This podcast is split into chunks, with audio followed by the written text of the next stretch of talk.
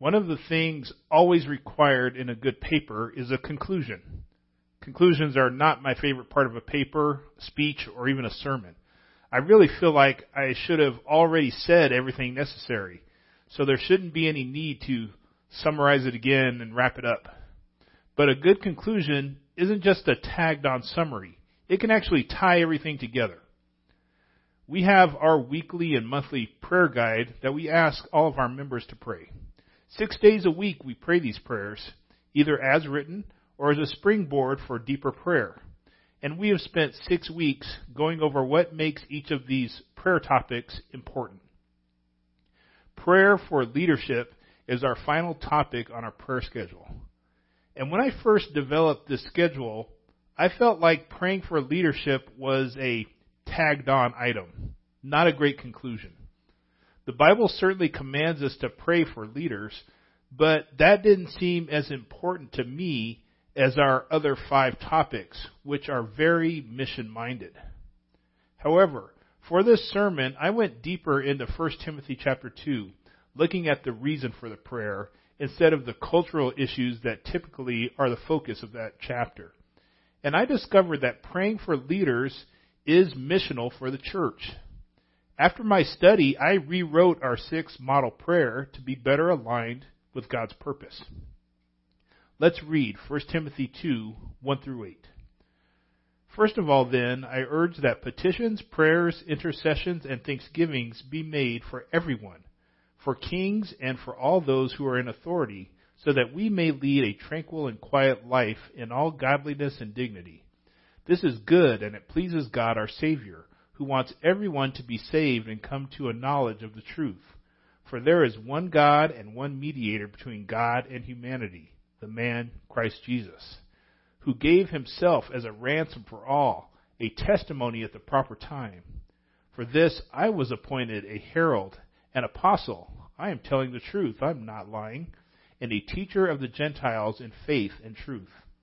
Therefore, I want the men in every place to pray lifting up holy hands without anger or argument. The start of this command is pray for everyone.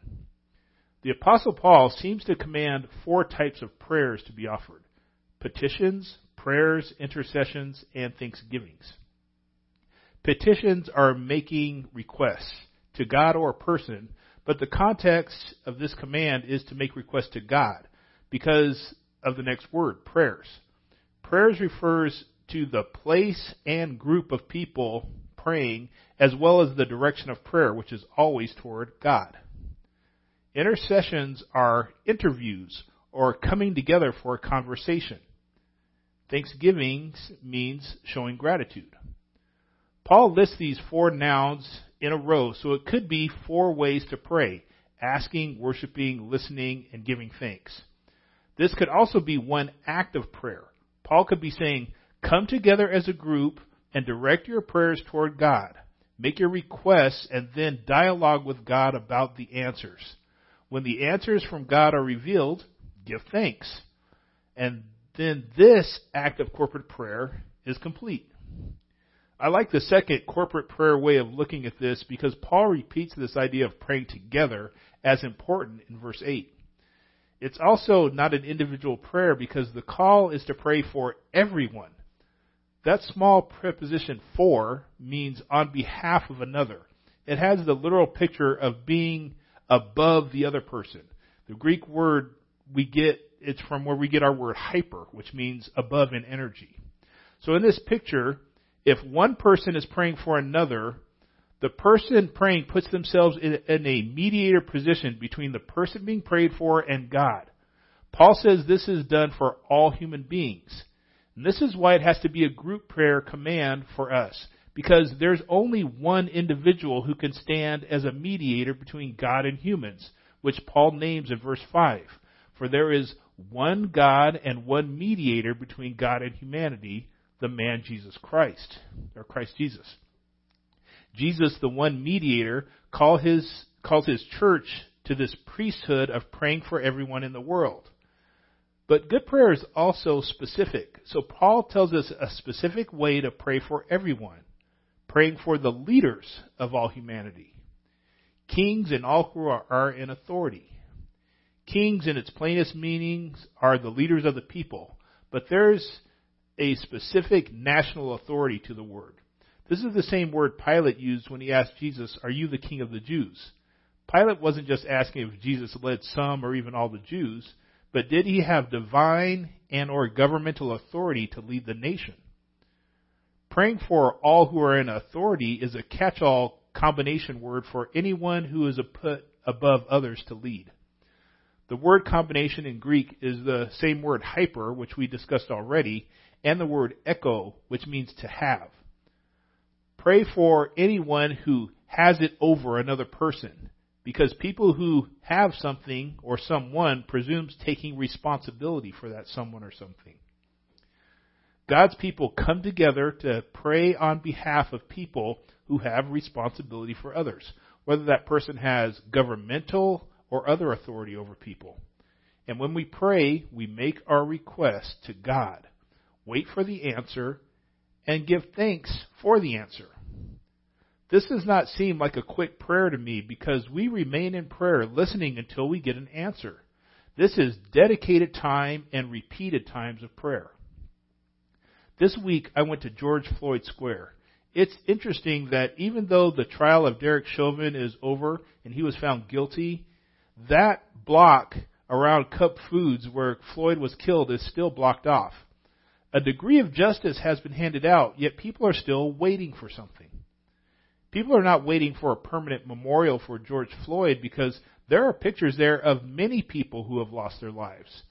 And it's not just black people awaiting something because all people of the community, regardless of ethnicity, are there protecting, educating, and serving in the space. I believe one reason the space is still occupied is because the community is waiting for a response from their leaders and from society. The question is not what do we what will we do about George Floyd, but what will be done about violence and dehumanization. That requires a bigger answer than we will put one person in jail. The answer needs to affect everyone. The church is supposed to pray for everyone, and one of the ways to specifically do that is to pray for human leaders. High government leaders like presidents and governors, or anyone who leads people. The chief of police, or a fire, or all the police and firefighters. The pastor of the church, and all the church leaders. Teachers, public school or Sunday school, and parents. The adult scout leader, and the student who leads. When we change the hearts and minds of leaders, we start to change society. We should still vote, but prayer is bigger and more powerful than voting. Proverbs 21:1 says a king's heart is like channeled water in the Lord's hand. He directs it wherever he chooses. God is stronger than the Constitution or a recall vote. Even though praying for leaders narrows it down a lot from praying for every human being, that's still a lot of people. How do I pray specifically for all those leaders? Paul gives us an answer. Pray for peace. This also sounds like an overly broad subject to pray about, but Paul is working towards something very specific. He says we pray for our leaders so that we can live peacefully, for our lives to have tranquility, quiet, godliness, and dignity. Again, a four part list, this time of adjectives. Tranquil and quiet are related and don't have anything to do with the absence of sound, but the absence of being disturbed. Paul wants us to be able to live godly, holy lives such that we can give proper honor and glory to God without interruption. If we can live in this way, the church as a group and individuals within the church have peace with God. This just makes sense. If we can live in a way that gives God honor and glory, God is pleased. But here's where we get specific with the prayer. I don't pray for an undisturbed life just so that my life will be good or so that, so that other Christians' lives will be good. If Jesus' followers are able to live in complete obedience to God undisturbed, then one of the things we will be unhindered in doing is making more disciples. My prayers are not about me or us having peace with God.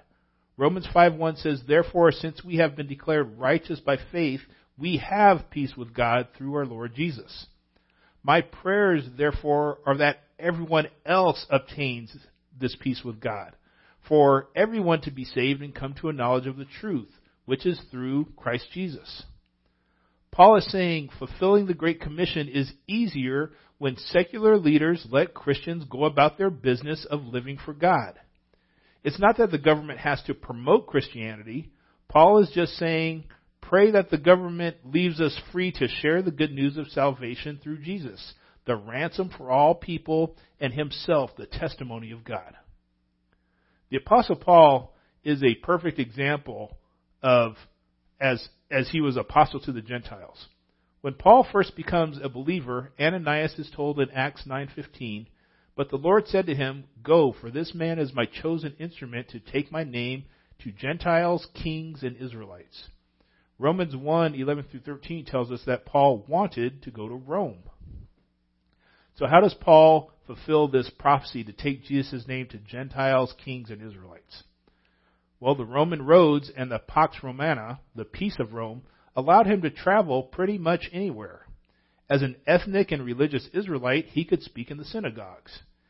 As an educated cross-cultural man, he could speak to the Gentiles. And how did Paul bring Jesus' name to kings?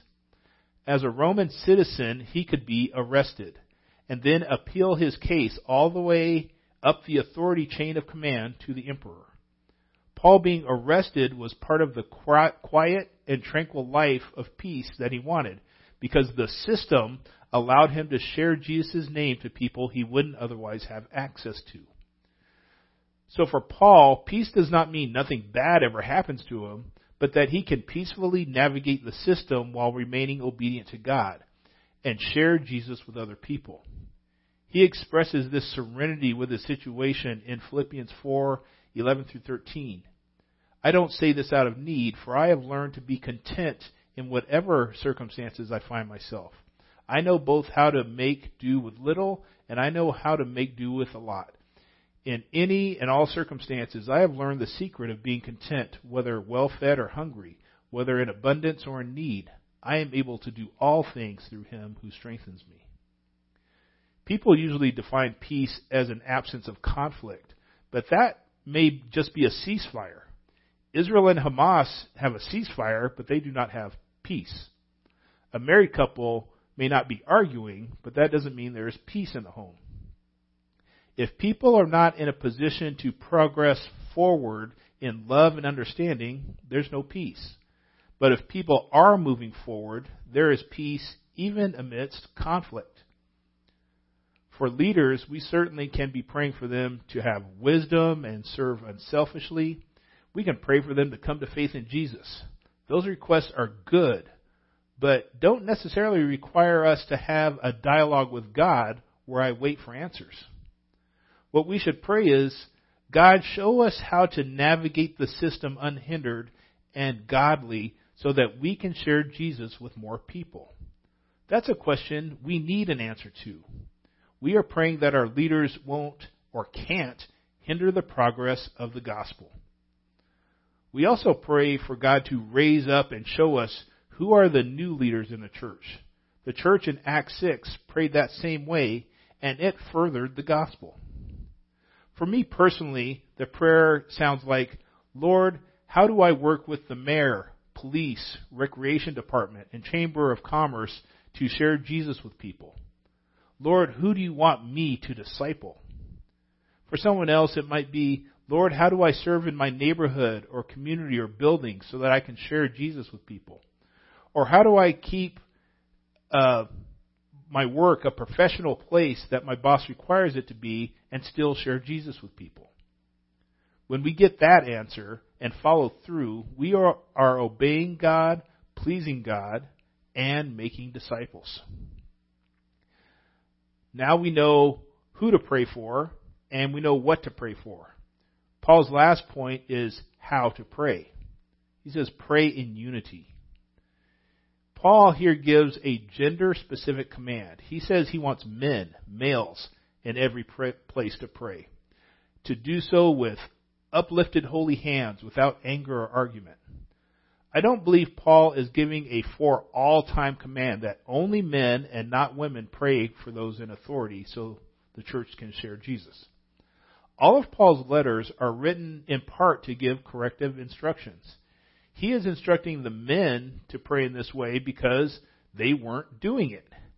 Because right after this, we have a different correction for women. We can safely assume that women were already praying for everyone united and holy, but they had different spiritual and cultural issues that were hindering the work of the church. I believe this male or female instruction for us is no longer gender specific. If I'm in a group of people that doesn't pray, I need to start praying in unity. If I'm in a group of people, male or female, that is immodest or usurping authority, I need to dress differently or submit. Regarding this prayer for those in authority, men everywhere should pray. This isn't the responsibility of one person. Every Christian and every church should be praying for ways to bring the name of Jesus to their society. When we pray, we should not be living as the world does, but as but holy and godly. James 5:16 says the prayer of the righteous person is very powerful in its effect. Our hands should be clean in a spiritual sense as we petition God about how to do his will. This prayer should also be without anger. We don't pray, uh, excuse me, we don't pray angrily about our leaders and our society. Lord, smite President Biden or former President Trump. This prayer should be without argument. It's not that we don't discuss the solution with God and each other, but the answer must come from God, not from whoever wins the debate or argument. We pray to be led by the Holy Spirit.